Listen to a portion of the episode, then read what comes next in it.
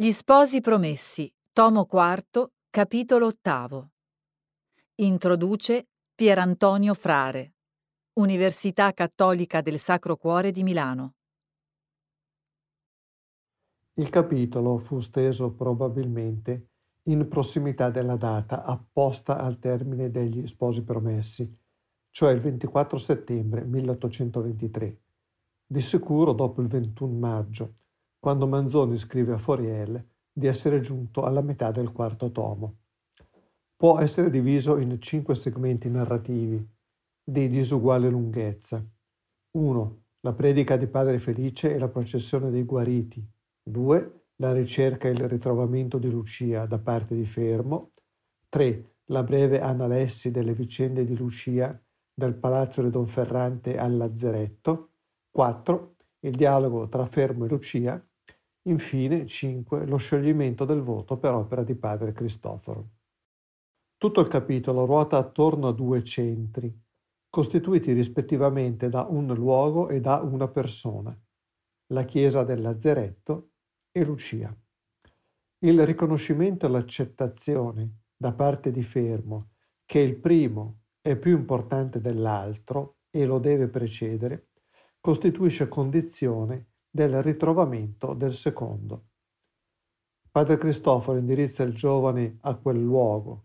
Dal punto di vista narrativo, la scelta si giustifica perché certamente è il posto in cui forse egli potrà ritrovare Lucia tra i convalescenti. La speranza va delusa, come sappiamo, ma proprio questa delusione apre alla centralità simbolica del luogo. Fermo, infatti, giunto lì con ben altro scopo, si trova ad assistere alla richiesta di perdono ai sopravvissuti, avanzata da Padre Felice a nome di tutti i cappuccini.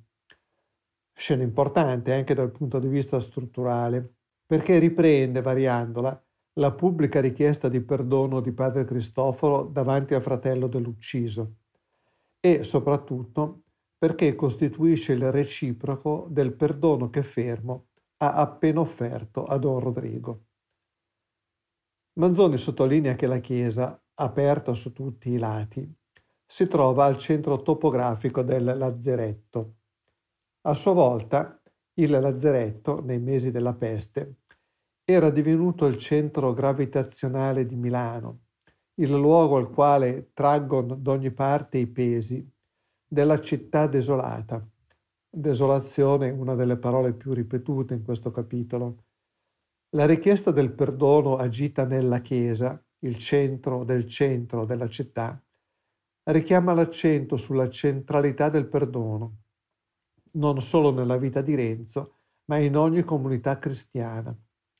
Da questo centro si irradia la vita nuova dei guariti, chiamati a benedire Dio e a portare nella città devastata, a cui ora ritorneranno, l'esempio e il seme di una umanità rinnovata, come i pochi scampati dal diluvio, cui sembrano alludere anche le immagini salmistiche del mare di guai e della tempesta. Mostriamo, li esorta Padre Felice, un popolo scemato sì, ma rigenerato, possessore di un tesoro, il perdono, che è inesauribile. Dalla chiesa centro, Fermo muove verso l'esterno, scorrendo la processione. Non vi trova Lucia e si rimette automaticamente a camminare, senza troppo pensare dove andasse.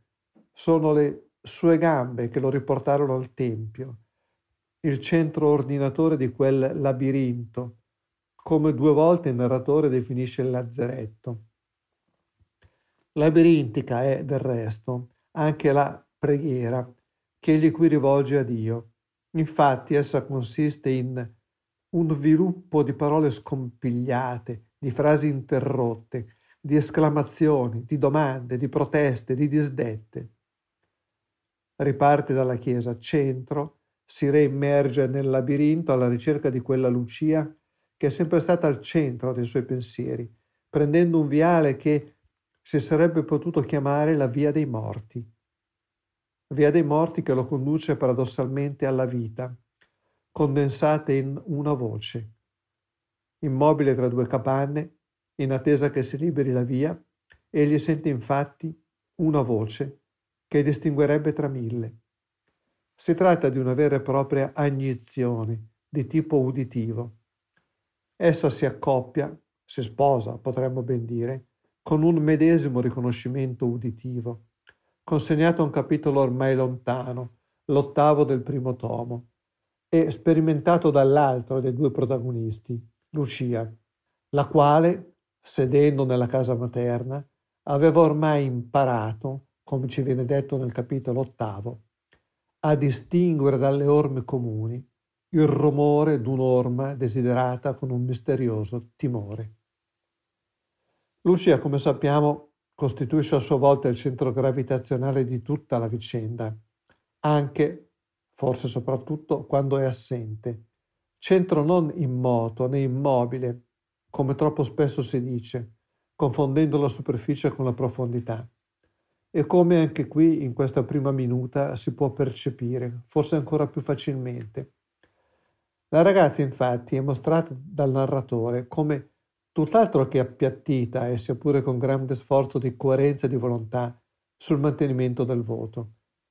Nel dialogo con Fermo lascia trapelare, in un modo che la versione a stampa attenuerà considerevolmente, la persistenza e la forza del suo amore per Fermo, come gli interventi del narratore si premurano di confermare. Ad esempio, quando Fermo le dice di aver avuto la peste, Lucia fece un gran respiro, che significava assai più che un «me ne rallegro infinitamente». Soprattutto, il narratore rivela che in lei nasce la speranza che il voto non sia irrevocabile e che se ora non si pente di averlo fatto, non è per la fedeltà che esso richiede, ma perché teme che, così come esso ha provocato il miracolo della liberazione dalle mani dell'innominato, così al suo pentimento potrebbe conseguire un castigo. Pentirsi? No, no, Dio liberi. Egli pure è sempre a tempo a pentirsi d'avermi salvata. Può lasciarmi cadere ancora in un pericolo. E allora chi pregherò io? Che promessa potrei fare? Il dialogo con Renzo dimostra dunque la disponibilità di Lucia a depotenziare il voto, provocando in tal modo una debolezza nella struttura del racconto, poiché narcotizza la forza narrativa dell'ironia strutturale, così spesso usata dal narratore, che qui trova la sua ultima e più forte realizzazione. Proprio colei che desidera maggiormente il matrimonio è colei che vi ha posto l'ultimo e insormontabile ostacolo, perché ha impegnato la sua volontà.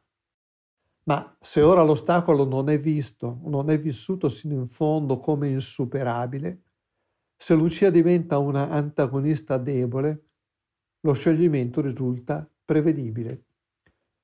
Si aggiunga che in questo stesso dialogo la ragazza rivela una visione retributiva della giustizia divina, la quale risponderebbe al bene con il bene e al male con il male, in contraddizione con l'insegnamento evangelico, consegnato in particolare al discorso della montagna.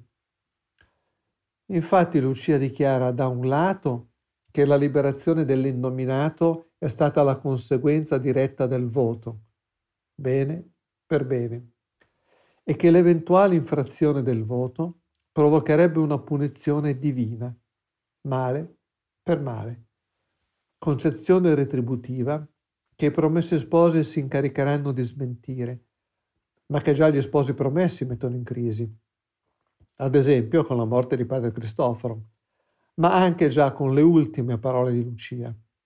È proprio lei, nella pagina finale, a sentenziare che i guai vengono o per colpa o senza colpa. La contraddizione tra la riflessione conclusiva di Lucia e il suo atteggiamento complessivo nel dialogo che abbiamo appena esaminato è troppo forte perché Manzoni non sentisse la necessità di rivedere entrambi i passi già nella ventisettana. Legge Giorgia Senesi. All'intorno del picciolo tempio v'era un picciolo spazio sgombro di capanne e Fermo, giungendovi, lo vide occupato da una folla distinta in ragazzi, in donne e in uomini, tutti composti e in gran silenzio, fra il quale si udiva distintamente una voce alta ed oratoria che veniva dal tempio. Questo, elevato da alcuni gradi al di sopra del suolo, non aveva allora altro sostegno che le colonne disposte in circolo. Nel mezzo v'era un altare che si poteva vedere da tutti i punti del Lazzaretto, per mezzo agli intercolunni vuoti che in oggi sono murati. Ritto sulla predella dell'altare stava un cappuccino, alto della persona, fra la virilità e la vecchiezza. Teneva con la destra una croce posata al suolo, che gli sopravvanzava il capo di tutto il traverso, e con l'altra mano accompagnava di gesti il discorso che andava facendo. Era questi il padre Felice, sopraintendente del Lazzaretto.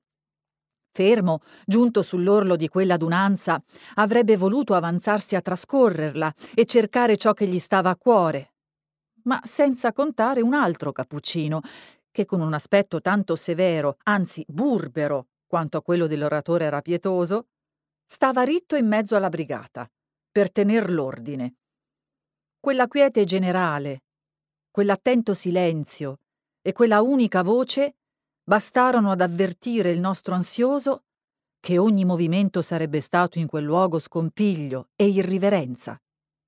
Stette egli dunque all'estremità della brigata ad aspettare e udì la perorazione di quel singolare oratore.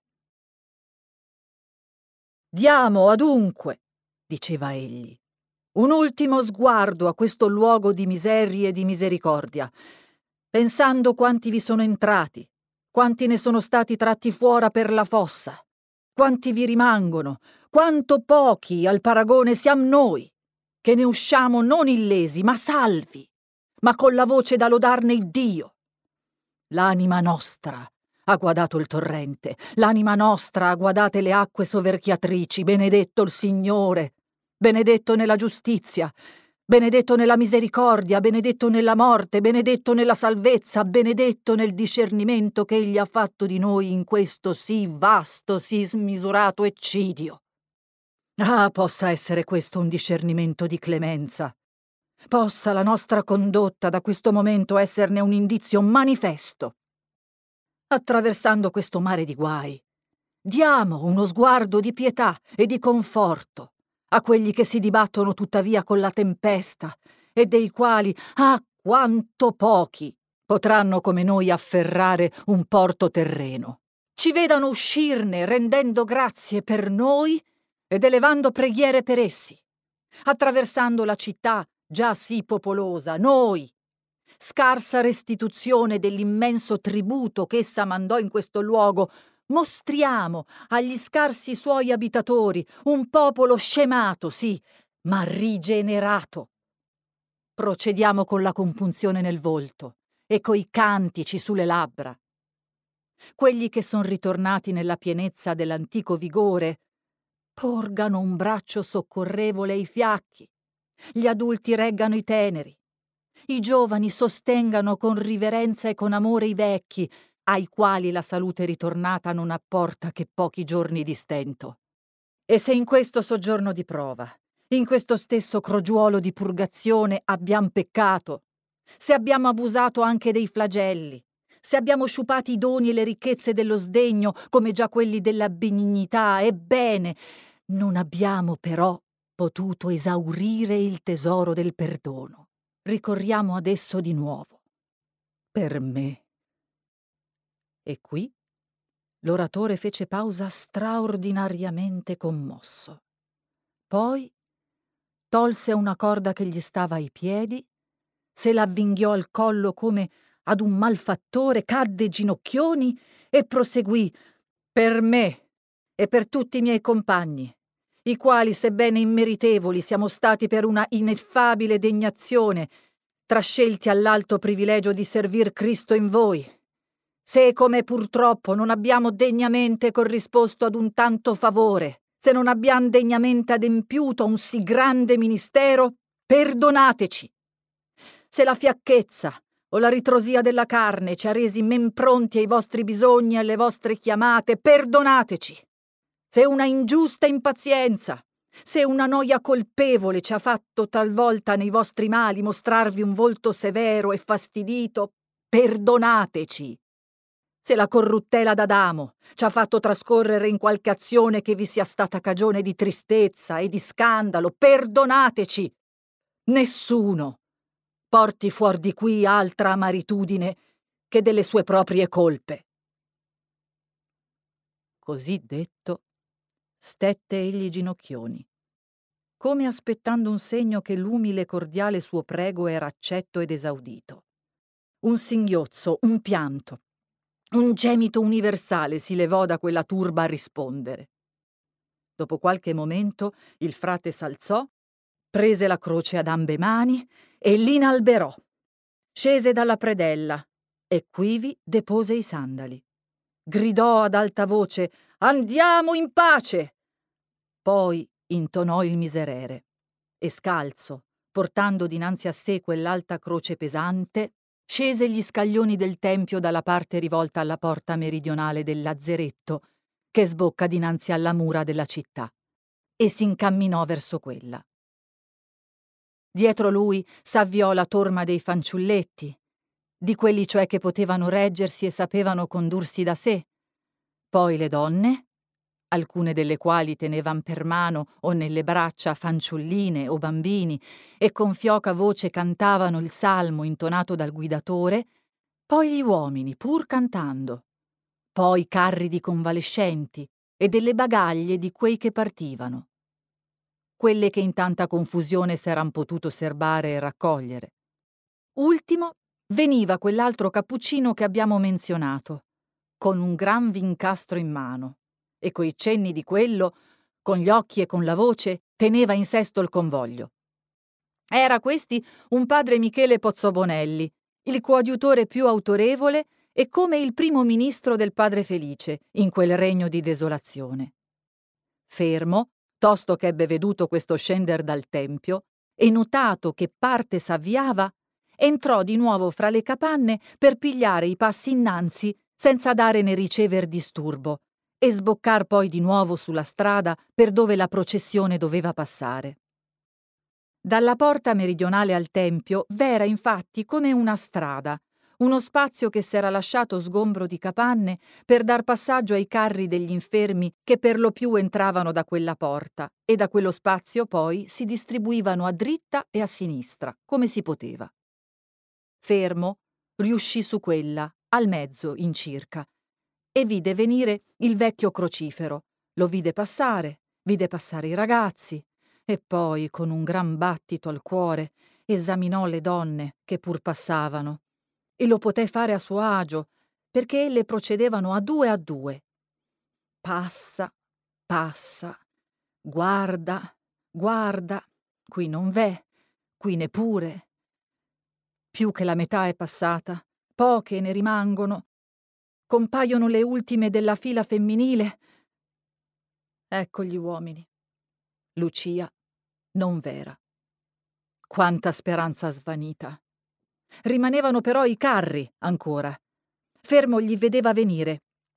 E i primi erano carichi di donne. Stette dunque aspettando, lasciò passare la schiera degli uomini, guardò ad uno ad uno quei carri. Passavano lentamente, si arrestavano talvolta, come accade nelle processioni e nelle marce d'ogni genere, di modo che Fermo poté aver la trista certezza che nessuna di quelle donne era sfuggita alla sua vista e che Lucia non v'era. Le braccia gli caddero quando si vide finire in mano l'unico o almeno il più forte filo delle sue speranze. Anche prima di vedere trascorrere quella per lui sì trista rassegna, egli sentiva purtroppo quanto era più probabile che Lucia fosse nel numero dei tanti portati fuori del Lazzaretto sui carri che dei pochi risanati. Ma pure, come si suole, egli metteva il suo desiderio sul guscio della speranza e faceva traboccare le bilance da quella parte. Ma ora egli credeva di dover essere certo che Lucia non era tra i guariti né tra i convalescenti. La contingenza più lieta per lui, l'unica sua speranza, quale speranza? Era ormai che ella fosse ivi, languente, ma viva.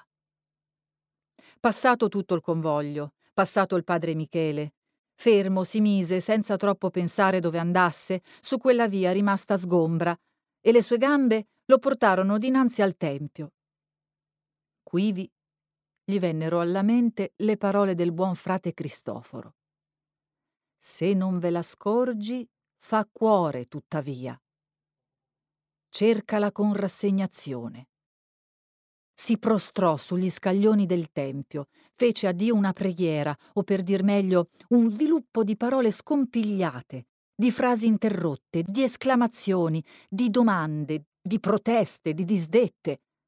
Uno di quei discorsi che non si fanno agli uomini, perché non hanno abbastanza penetrazione per intenderli, né sofferenza per ascoltarli. Non sono abbastanza grandi per sentirne compassione senza disprezzo. Si levò di là più rincorato e si avviò. Dal tempio, alla porta che divide il lato settentrionale a cui tendeva Fermo, scorreva, come dalla parte opposta, un viale sgombro di capanne. E si sarebbe potuto chiamare la via dei morti, perché ivi facevano capo e giravano i carri che portavano alla fossa di San Gregorio le centinaia che perivano ogni giorno nel Lazzaretto. Fermo scelse quella via come la meno impedita e la più breve, e studiando il passo alla meglio tra l'incontro continuo dei carri e l'inciampo frequente di altri tristissimi ingombri, pervenne a pochi passi dalla porta. Ma quivi un occorrimento di carri vuoti che entravano, di colmi che uscivano, faceva in quel punto un tale imbarazzo che Fermo, anziché affrontarlo o aspettare lo sgombro, stimò meglio di entrare tra le capanne per riuscire di quindi al fabbricato. Le capanne in quel luogo eran tutte abitate da donne, ed egli procedeva lentamente d'una in altra guardando.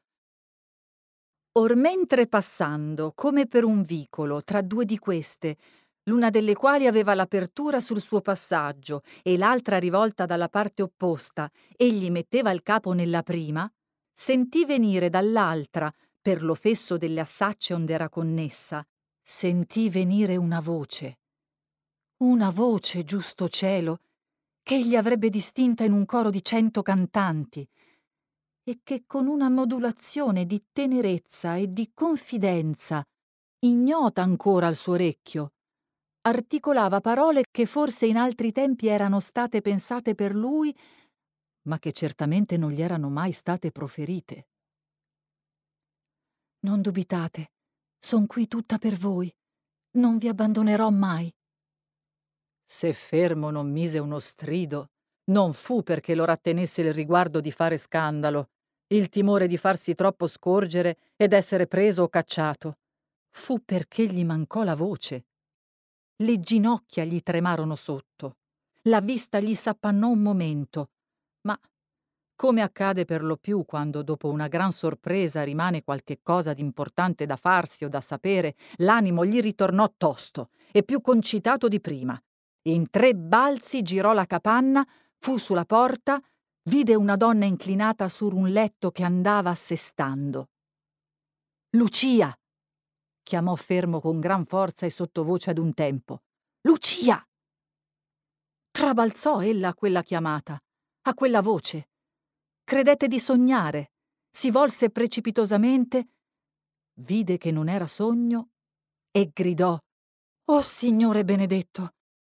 Fermo rimase sulla porta tacito e ansante, e Lucia pure, dopo quel grido, stette immota in silenzio, più tempo che non bisogni a raccontare in compendio le sue vicende dal punto in cui l'abbiamo lasciata. Ella era sempre rimasta nella casa di Don Ferrante e fino ad un certo tempo sotto la vigilanza severa di Donna Prassede. Ma allo spiegarsi della peste, questa signora, messe da un canto tutte le altre cure, dimenticate tutte le brighe, non solo le sue proprie, ma anche quelle di cui prima andava tanto volentieri in cerca, non ebbe più che un pensiero: di guardarsi dal pericolo comune. Pensò ella che per fare del bene la prima condizione è di essere in vita. E allora volle assicurar questa. Quanto al prossimo, non pensò più a regolarlo, ma soltanto a tenerselo lontano, tanto che non gli comunicasse la pestilenza. Don Ferrante, invece, persuaso che tutte le precauzioni immaginabili non avrebbero potuto fare che la congiunzione di Saturno con Giove non fosse avvenuta, né stornare le conseguenze di un avvenimento di quella sorte, non cangiò nulla al suo tenore solito di vita e contrasse la pestilenza, che in un giorno lo spicciò. Donna Prassede s'era ritirata con la signora Ghita nella stanza più remota della casa. Prospero, che alla morte di Don Ferrante era certo di dover andare a spasso, pensava a farsi un po' di fardello. Il resto della famiglia seguiva il suo esempio e il povero astrologo sarebbe morto abbandonato se Lucia non avesse avuta la carità di prestargli qualche servizio. Il giorno stesso in cui Don Ferrante morì, Lucia fu presa da un gran sopore. Rimase come insensata e cadde senza forze. Donna Prassede ordinò tosto che ella fosse portata nella via, ad aspettare un carro o una bussola che la portasse al Lazzaretto. Così fu fatto e così avvenne. Lucia, deposta in quella capannuccia, stette alcuni giorni fuori di sé, senza prender cibo né rimedi, lottando il vigore della natura con la violenza del male, e non riprese l'uso delle sue facoltà se non quando il male fu superato. Ma quale risvegliamento! In quel tumulto di morte, in quello scompiglio di guai, senza vedere un volto conosciuto, senza udire una voce familiare. Pure, in quel tempo, come in tutte le grandi calamità, la vista o il racconto e l'aspettazione continua dei mali rendeva preparati a tutto anche gli animi meno agguerriti. Questa preparazione, la gran ragione della necessità, la cascaggine stessa che il male aveva lasciata addosso a Lucia, la fecero avvezzare ben tosto alla sua situazione. La fiducia in Dio gliela raddolcì. La capannuccia non capiva che due letti o covili che fossero. In pochi giorni Lucia cangiò più volte di compagnia. Finalmente, quando ella cominciava a potersi reggere, vi fu portata una donna che era moglie, anzi vedova, di un ricco mercante di stoffe, madre, anzi orba, di due figli. La peste le aveva tutto portato via. Questa, rimasta sola in casa e sentendosi pure colpita dal morbo, aveva chiamato un commissario della sanità che conosceva per sua buona sorte e che, per una sorte ancor più rara, era un galantuomo e gli aveva raccomandata sé e la sua casa. Egli la fece chiudere e sigillare, promise di vegliarla e fece portare la donna al Lazzaretto, con tutta quella cura particolare che si poteva in quelle circostanze. Lucia assistette la sua compagna, che superò pure la malattia. E, come è facile ad intendersi, tra quella che prestava sì pietosi servizi e quella che gli riceveva, ambedue deserte, buone ambedue, s'era formata una strettissima amicizia.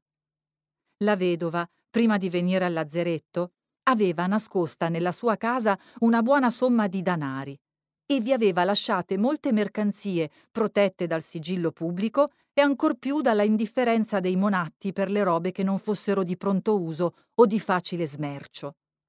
Trovandosi quindi sola ed oviziosa, ella aveva proposto a Lucia di tenerla con sé, come una sua figlia. E Lucia, ringraziando Iddio che le aveva preparato un asilo e la buona donna che glielo offeriva, lo aveva accettato, ma solo per qualche tempo, tanto che potesse avere notizie di sua madre e pensare a prendere una risoluzione stabile. Ciò che ella aveva promesso alla sua compagna era di non abbandonarla finché ella non potesse uscire dal Lazzaretto, e perciò Lucia non s'era unita ai convalescenti che erano partiti quel giorno alla guida del padre Felice. Ma la buona vedova, avvezza a quella dolce compagnia, e atterrita dal solo pensiero di restarne priva nella desolazione, esprimeva di tempo in tempo quel suo terrore e si faceva rinnovare da Lucia la promessa in cui trovava la quiete dell'animo suo. E per dissipare appunto una di queste dubitanze, Lucia aveva dette le soavi parole che colpirono l'orecchio di Fermo e che abbiamo riferite. Fermo era dimorato sulla porta. E di là, il suo secondo sguardo s'era rivolto sulla persona alla quale quelle parole erano state dirette.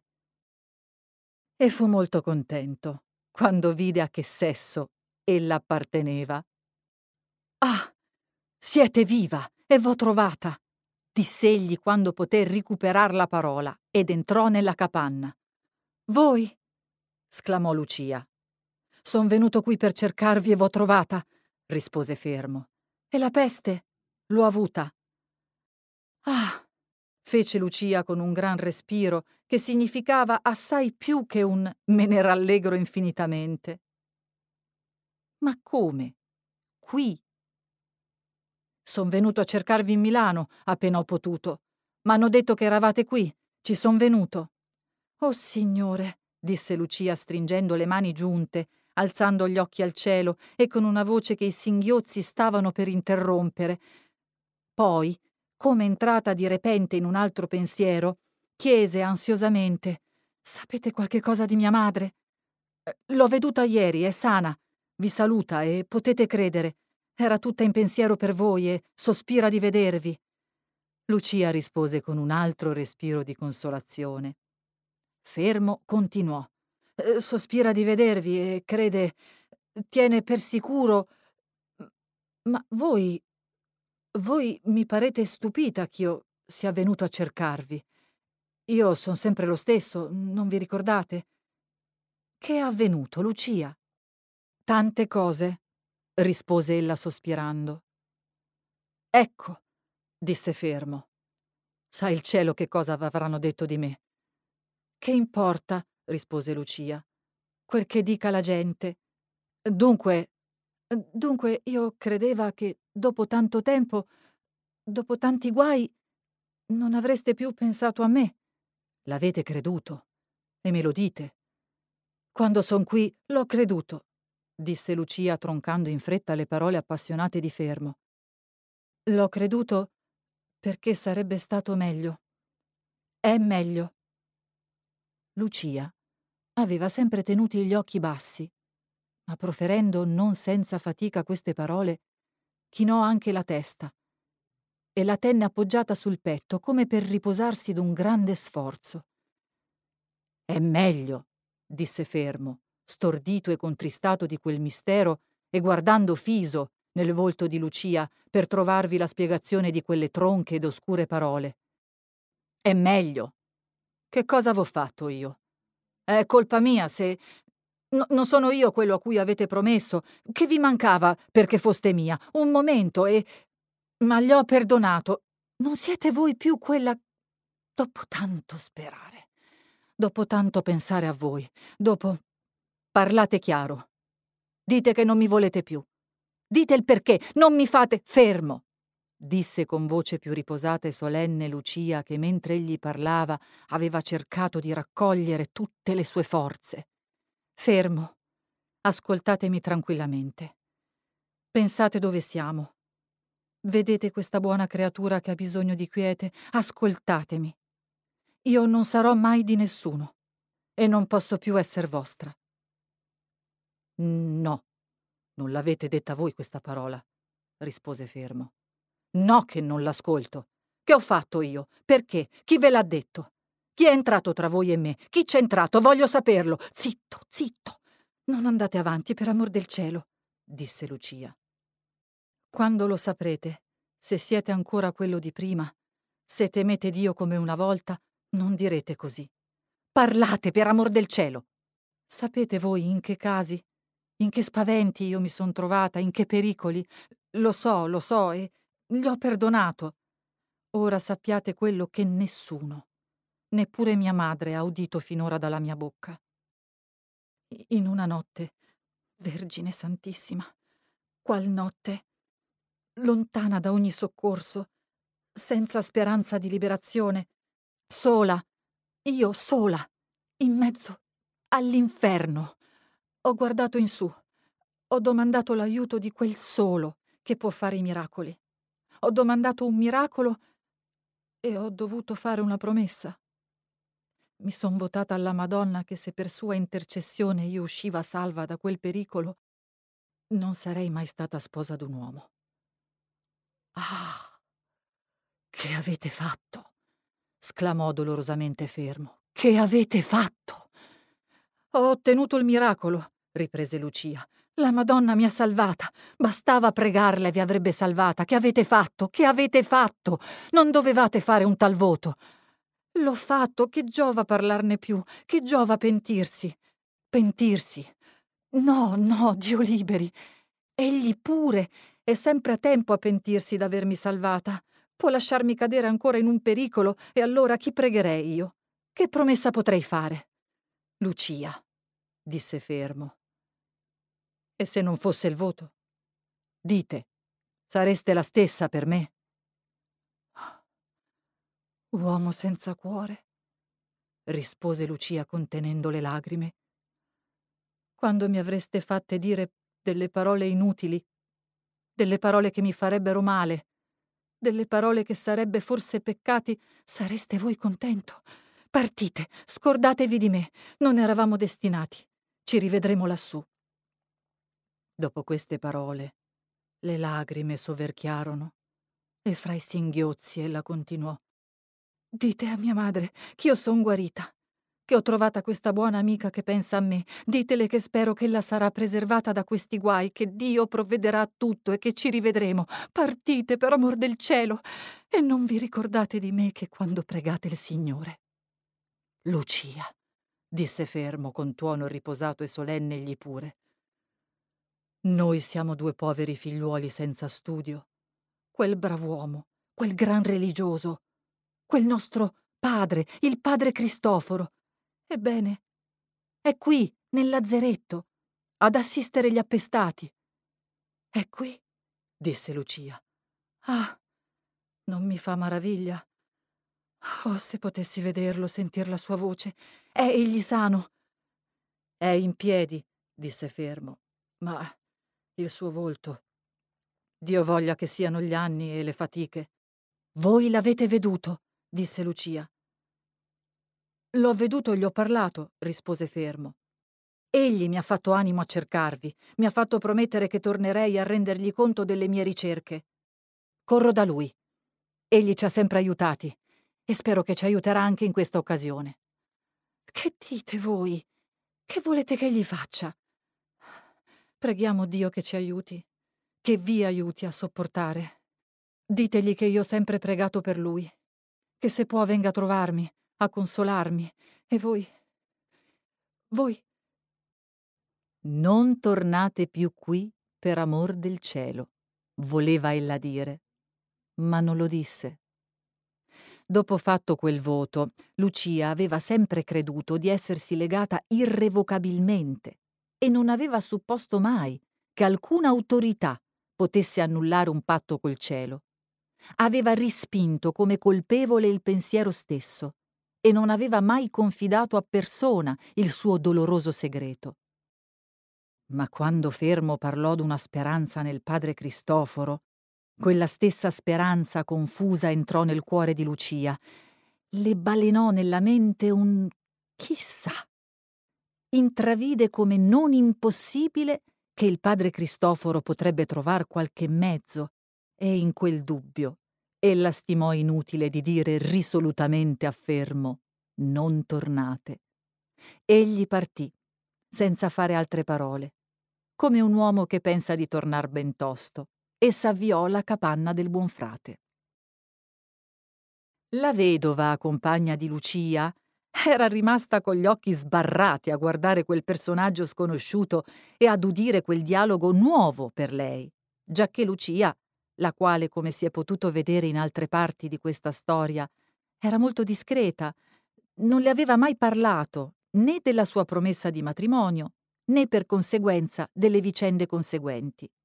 Ma ora non poté scusarsi di fargliene il racconto e, a dir vero, la disposizione d'animo di Lucia in quel momento s'accordava assai bene con le voglie curiose e benevole ad un tempo della vedova.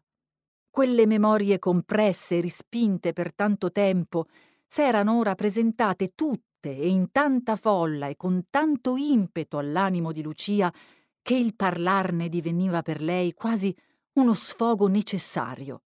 Dopo aver dunque risposto alla meglio ai rimproveri che la vedova le fece di un tanto segreto tenuto con lei, cominciò il racconto, che fu spesso interrotto dai suoi singhiozzi e dalle esclamazioni e dalle inchieste dell'ascoltatrice. Fermo, intanto, era giunto alla capannuccia del padre Cristoforo e, avendolo veduto lì fuori presso, che pregando chiudeva gli occhi ad un morente, si era ritirato nella capannuccia senza dar voce né far segno che turbasse quel pio e doloroso ufficio. Quando il poveretto fu spacciato, Fermo si mostrò. E il padre Cristoforo andò a lui, che tosto gli raccontò la lietissima scoperta che egli aveva fatta di Lucia viva e sana, e quell'altra scoperta che era venuta, come a tradimento, a guastargli una tanta consolazione.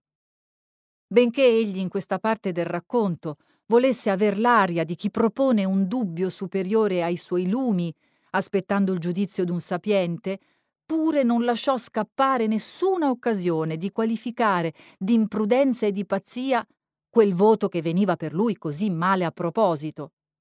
Così faceva sentire che per la parte sua il giudizio era bell'e fatto, e intanto guardava attentamente al volto del padre Cristoforo per riscoprire un pensiero dal quale avrebbe potuto dipendere la sua sorte, ma non potendo leggervi nulla terminò con un'aperta domanda. «Che ne dice, padre?»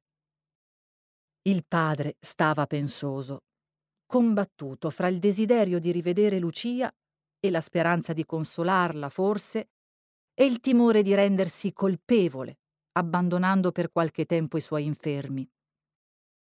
Dopo essere così rimasto alquanto, pronunziò ad alta voce la conclusione del dibattimento che era stato tra i suoi pensieri.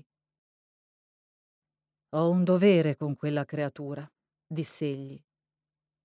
«Dio l'aveva in altri tempi indirizzata a me, ed ora non me l'ha fatta venir così presso, perché io ricusi di esserle utile.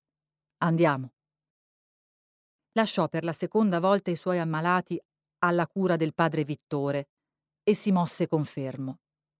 Questi andava innanzi tacito, facendo la guida per quel triste labirinto e dirigendosi al viale per cui era passato la prima volta, e il frate, pur tacito, gli teneva dietro.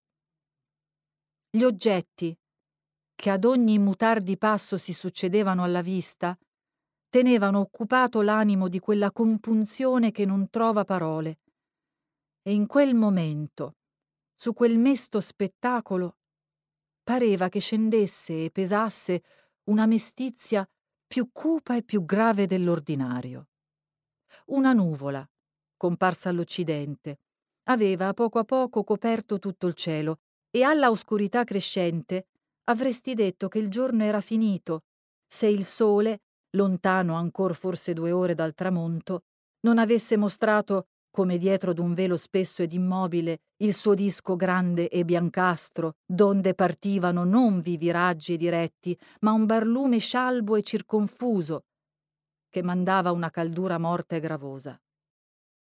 L'aria non dava un soffio. Non si vedeva muovere una tenda delle trabacche, né piegar la cima d'un pioppo nelle campagne d'intorno. Solo si vedeva la rondine, sdrucciolando rapidamente dall'alto, rasentare con l'ali tese per un picciol tratto la superficie ingombra e confusa di quel terreno, e tosto risalire, volteggiare per l'aria in cerchi veloci e piombar di nuovo. Un'afa faticosa prostrava gli animi con una oppressione straordinaria. La lotta del morire era più affannosa.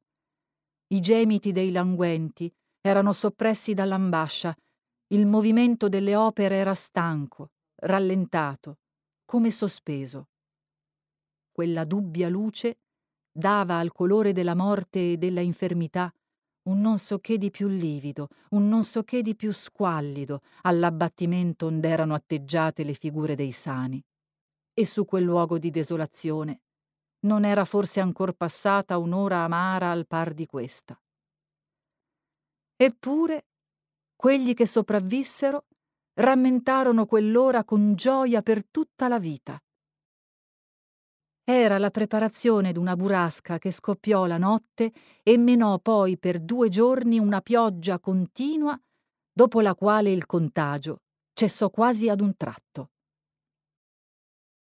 Sotto il fascio di quella comune gravezza procedevano il giovane e il vecchio, con la fronte bassa il primo e con l'animo diviso fra lo studio della via, fra l'orrore delle cose che vedeva e l'ansietà del suo destino futuro, e l'altro, levando di tratto in tratto al cielo la faccia smunta, come per cercare un più libero respiro e per secondare con quell'atto una speranza interna.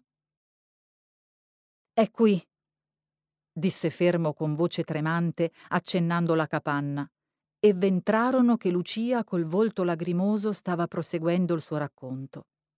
Al riveder Fermo, ella trasalì, e al vedere il padre Cristoforo balzò dal saccone di paglia ov'era seduta e gli si gettò incontro sulla porta. «Oh, padre, Signore Dio, come sta ella?»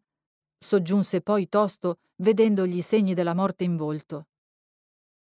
«Come Dio vuole, mia buona figlia», rispose il frate, «e presto spero starò bene affatto». «Come?» disse Lucia.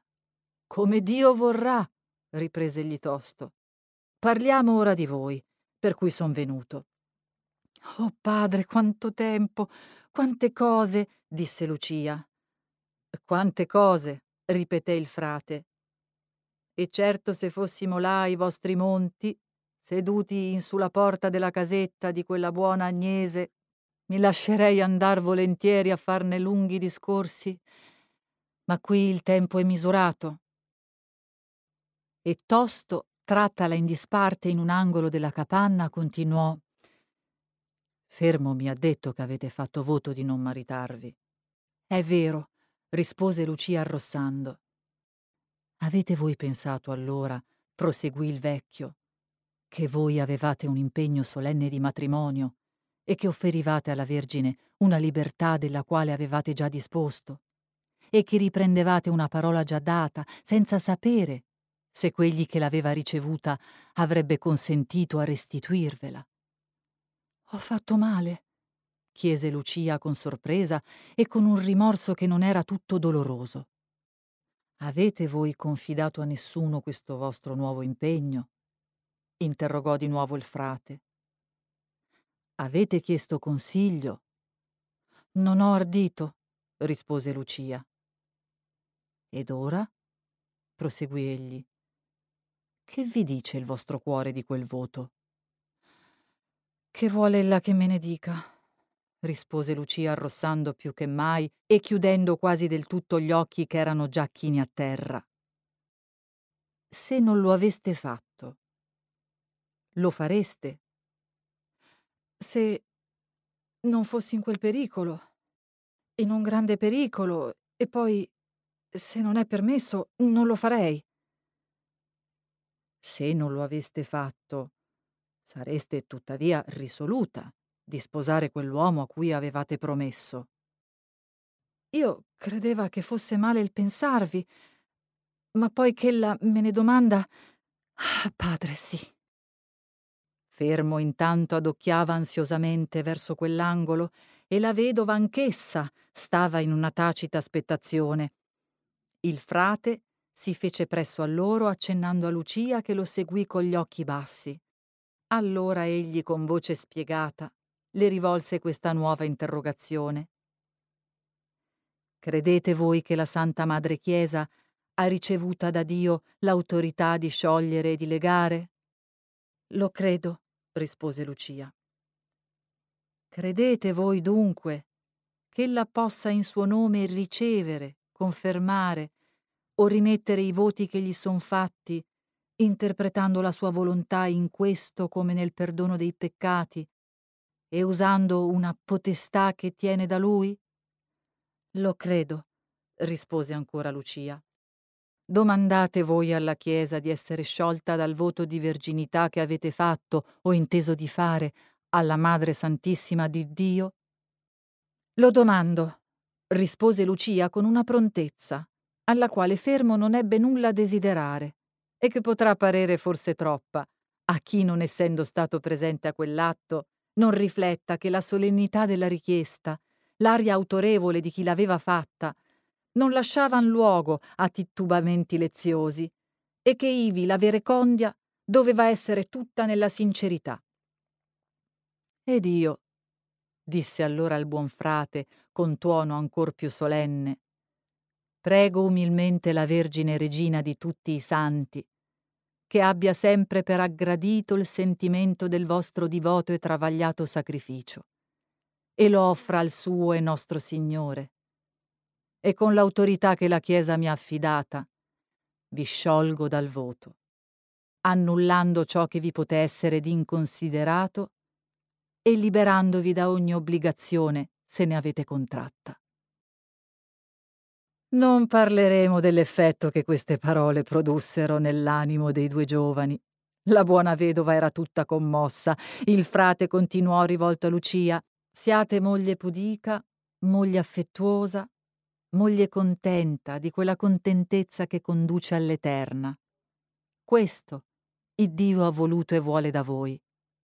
Quindi levò le mani verso i due giovani come per parlare ad ambedue. Essi caddero ginocchioni ai suoi piedi, ed egli, tutto assorto e quasi senza avvedersi di quell'atto, stese le mani sulle loro teste e stette un momento pensoso. Erano nel fondo della capanna, come chiusi tra quello e il letto della vedova che teneva gli occhi fissi su di loro. I giovani, inginocchiati con la fronte bassa, e il frate, ritto dinanzi a loro con le spalle rivolte alla porta. Figliuoli, disse egli, che ho amati e che amerò sempre. Ricordatevi che se la Chiesa vi assolve da un sacrificio, non lo fa per procurarvi le consolazioni di questa vita che deve essere tutta un sacrificio, ma per mettervi sulla via della santificazione. Amatevi come compagni di viaggio, col pensiero di avere a lasciarvi, con la speranza di ritrovarvi ancora e per sempre. Rendete grazie al cielo che vi ha condotti a questo stato non con le allegrezze turbolente e passeggere, ma coi travagli e fra le miserie, per disporvi ad una gioia raccolta, temperata e continua. E nei vostri discorsi, qualche volta e sempre nelle vostre preghiere, ricordatevi queste parole che rinchiudevano come un presentimento e un tristo addio, rinnovarono nell'animo di Lucia l'impressione dolorosa che le aveva prodotta l'aspetto di chi le proferiva. Levò ella gli occhi quasi involontariamente, tutta commossa, a riguardarlo di nuovo. Ma, insieme, con l'oggetto che cercava il suo sguardo, un altro inaspettato le se ne offerse sulla porta della capanna, alla vista del quale ella mandò uno strido repentino. Tutti gli occhi si rivolsero a quella parte donde l'era venuta quella subita commozione.